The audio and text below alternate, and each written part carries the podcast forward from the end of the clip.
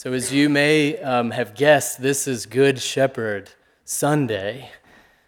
It's that day in the lectionary during Easter where we hear and learn in Scripture, we hear in song these great images that, if you're like me, bring you comfort. How many of you have been by a bedside? How many of you have been in a quiet moment and prayed these words and they've brought you comfort? Or you've been in a place of great joy, great joy and passion, and these words have come to you. I've found over the years that when people's memory is gone, there's often two prayers that people will remember. It's the Lord's Prayer, even when everything is washed away, and oftentimes this psalm, Psalm 23. It's a beautiful psalm, and it reminds me of this moment in a great book I once read by Anne Lamott, Traveling Mercy. Some of you, I think, are fans of Anne Lamott. She talks about finding her way back from being in recovery from alcoholism, wandering back and wandering back and regaining parts of her life. She had rejected the church for her image of it growing up. She had rejected it as she was struggling with drinking. But this one church she came upon later in her life, she recognized this voice, this sound of gospel music that brought her back to church. When she came into the church after having paused the first few times and not wanting to go in, she couldn't believe just how run down it was. She says that the floors were wearing overshine linoleum and the walls were holding up plastic stained glass windows. She couldn't believe how few people were making music. It was a very small congregation. But what she noticed was something we see in the Acts of the Apostles today a warmth, a welcoming, a voice, and a sound. And Anne says that over time, and slowly, something inside of her, she says, that was stiff and that was rotting somewhere in her soul, began to feel soft again and began to feel tender again. Somehow it was that singing that wore down all of the boundaries that had kept her isolated. Sometimes she says when she stood to sing, she was so shaky from her drinking and sick that she felt like she might tip over. But it was that voice and that sound that kept her coming back and feeling this love we hear in the 23rd Psalm. Time and time again, when we've been at that hospital bed, when we've been with those we love, or gathering for a funeral in this place, I know we've heard it.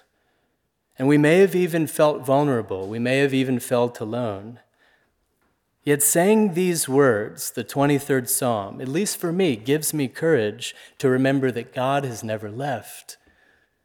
God hounds us and comes after us and loves us still.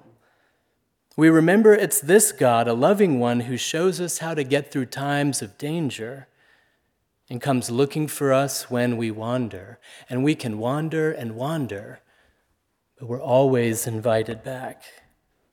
I love the Psalms in general because it's a map of the spiritual life 150 contours and mountains and valleys, moments in our life, the very substance that Jesus took into his body before he grew up and his love was scourged and mocked and despised. Psalms are the heart of our spirituality and worship, and this psalm brings us back. It's how we know God is who God claims to be, not a violent God, not a God of retribution or transaction, but a presence. And we discover a presence is always looking for us. And it's when we're found, found by one we love, we're found by someone we didn't think loved us, but reached into our hearts over a divide and says, I've been here all along, we begin to feel bigger than ourselves. In his book, Don Saliers, uh, his book, Worship and Spirituality, talks about this turn, this heart turn, as feeling the compassion that Christ felt as we engage the world and those who suffer. And he talks about this in terms of remembering the world before God and remembering the world to God. This idea that we're co creators with God. Salyer says that to remember the world to God is a journey into the heart of a presence. And he tells this beautiful story of a former student that he took to go visit a woman named Murdy once. He says that after walking down the halls of what felt like a forgotten place of lost souls, this was a nursing home, they found Murdy in her room. She was sitting up in bed, and when they approached her, she said these words Oh boy, oh boy. The pastor, his former student, greeted her and introduced Professor Saliers, and she responded the same way, very quietly. Oh boy. The pastor told her that he'd brought gifts from other parishioners, and when she heard that, she said the same thing Oh boy. And her eyes began to sparkle as she said it.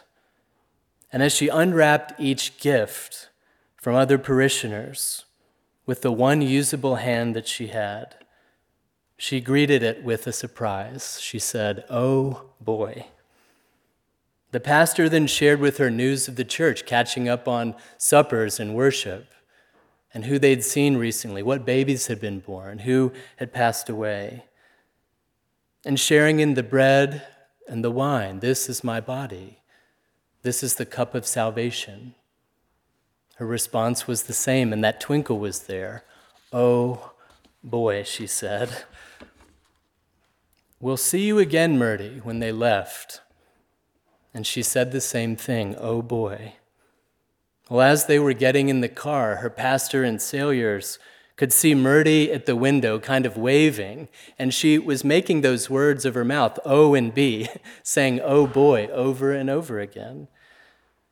And it was then that Don's old student, the pastor, told her that she had suffered from a stroke, allowing her only two sounds Oh boy. Though I walk through the valley of the shadow of death, I shall fear no evil. For you are with me, your rod and your staff, they comfort me. Surely your goodness and your mercy will follow me all the days of my life, and I will dwell in the house of the Lord forever. Oh boy, I can imagine Murdy saying, as that stiffness inside of her loosened up and her soul became filled with the presence. It was always there, and her isolation worn down. Oh boy, I can also imagine the young pastor and his professor thinking as they realized they were being brought back safely into the fold. You see, they'd been taken care of, tricked into coming back to life, abundant life as they remembered the world to God. Remembering the world to God is our mission, it's our calling. This loving God calls us back time and again. Oh boy, may it be so. Amen.